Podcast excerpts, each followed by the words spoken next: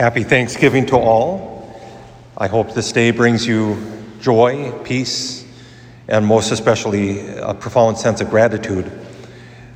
As I was the uh, for the uh, ecumenical prayer service yesterday, I got to use whatever readings I wanted to use. And, and actually, uh, yesterday afternoon, it dawned on me with horror that one of the readings, the first reading, was actually deuterocanonical. Uh, and, and the gospel reading was Mary's Magnificat. And uh, so people, they caught the Magnificat. And why are you talking about Mary when it, with it? It's in the Bible. But the Magnificat reminds us that the Blessed Mother herself turns with a single act of praise to God the Father. My soul proclaims the greatness of the Lord. My spirit re- rejoices at God, my Savior.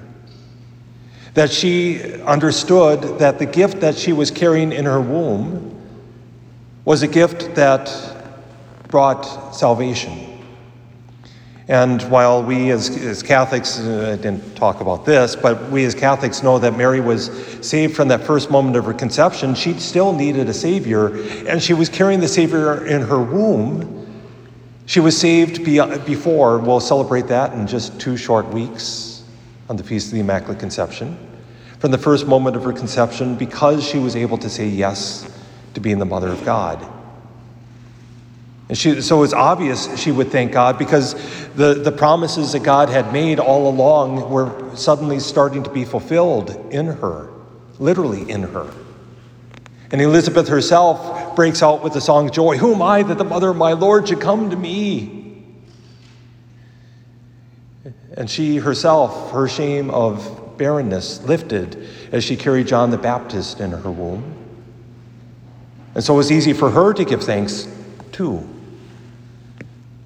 But the other reading I selected was of the three men, the song of the three men. The Deuterocanonical was written later and put in uh, into Daniel. And there, if you know the story, the three men, uh, Hananiah, Azariah, Mishael, I like their Hebrew names a lot more than Shadrach, Meshach, and Abednego. Hananiah, Azariah, Mishael were thrown into the fiery furnace so hot that the guards themselves died instantly as they opened up the door.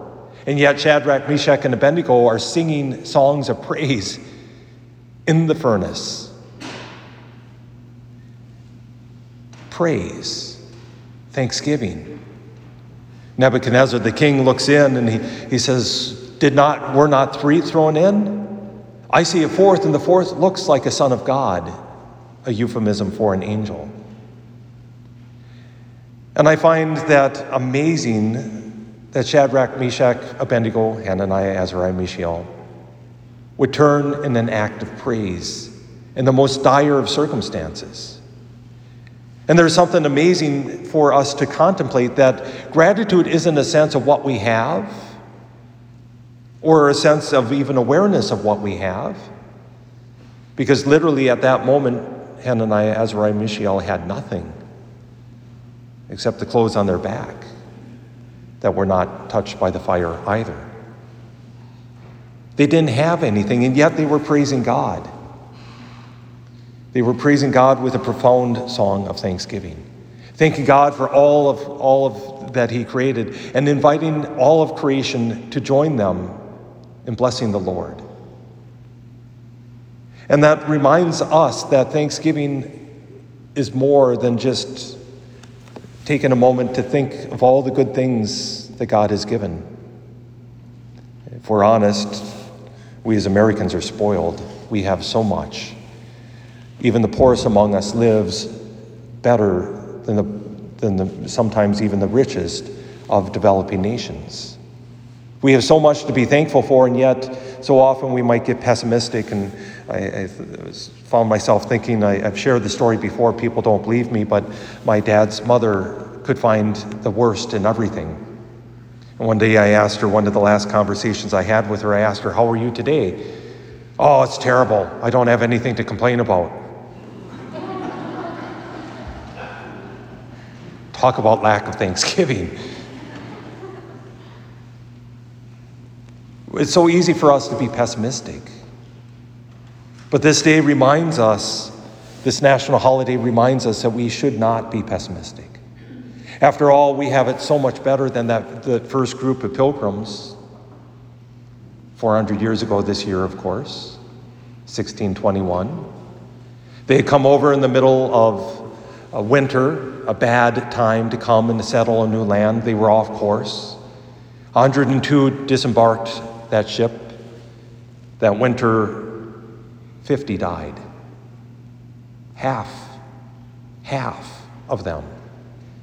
And yet, when they looked at their lives and they knew that Squanto, we might know the story of Squanto, a Native American who Ashley himself had an interest, interesting story, was kidnapped, taken into Europe, was freed by Franciscans, taught English, and then returned only to find his tribe completely wiped out. And as he heard English being spoken on the shores, he knew some, someone had landed from a country that he had visited. And comes out, and the story is told he asked for beer. I love that story, even though I don't like beer. Because that's what broke open that friendship. Sometimes alcohol breaks open friendship. It was mild alcohol, not, not strong. And the pilgrims, as they learned how to till the land and how to grow corn and various other native fruits, vegetables, realized that they had to give thanks to God, even though they had so little, because God had been so good. And they weren't looking just at the gifts that God had given, but all the things that He had given them. All the things that are so easily overlooked the friendship of strangers but as a Catholic, I need to point out the first Thanksgiving was actually 1565, as Spanish Franciscans landed in Florida and offered a mass of Thanksgiving for a safe journey. There's something in us that we know we have to give thanks to God. And the very, the very name of this national holiday reminds us that there's somebody worthy of our thanks. I find myself wondering this day what, what do those who have no God who claim no God, I should say, because they have a God, whether they claim Him or not. Those who say that God does not exist. Those that deny our Creator and Maker. I wonder how can they give thanks? Because gratitude reminds us that there's somebody who gave that gift. And we know who it is. It's God our Father. And so we gather and we worship. And so often we might be like these other nine lepers that we hear in today's gospel passage, oblivious to the healing that we've received, oblivious to the things that God has done in our lives. This Samaritan, this one, comes back and praises God. Or we could take a cynic's view and say, well, he came back because he knew as a Samaritan he didn't have any, any right to go into the temple area. He came back because he realized, or all these things, but he came back in an act of thanksgiving and worshiped God. Not only giving thanks, but worshiping the one who healed him. I find myself, and I repeat it often, perhaps too often, every Thanksgiving I find it on my heart, but I'll, I'll ask it in a different way. So, if we woke up this morning with only the things we thank God for yesterday, what would we have? We hear in this, God, uh, this second reading that God has given us every blessing. Every blessing. do we see this? I find myself reflecting last week. I visited the, the preschoolers and kindergarteners. You always get a kick out of visiting them uh, in a group. And I asked them some things that they were thankful for, and they named a bunch of things. And I, I off the cuff said, oh, I'm thankful for mice. Mice, mice are gross. Ew. I said, well, I'm thankful that God keeps the mice far away from me. Can we be thankful for the things that God does and the things that God doesn't do? Can we be thankful for the things that God has given us and perhaps for the things that He hasn't given us that we thought we needed?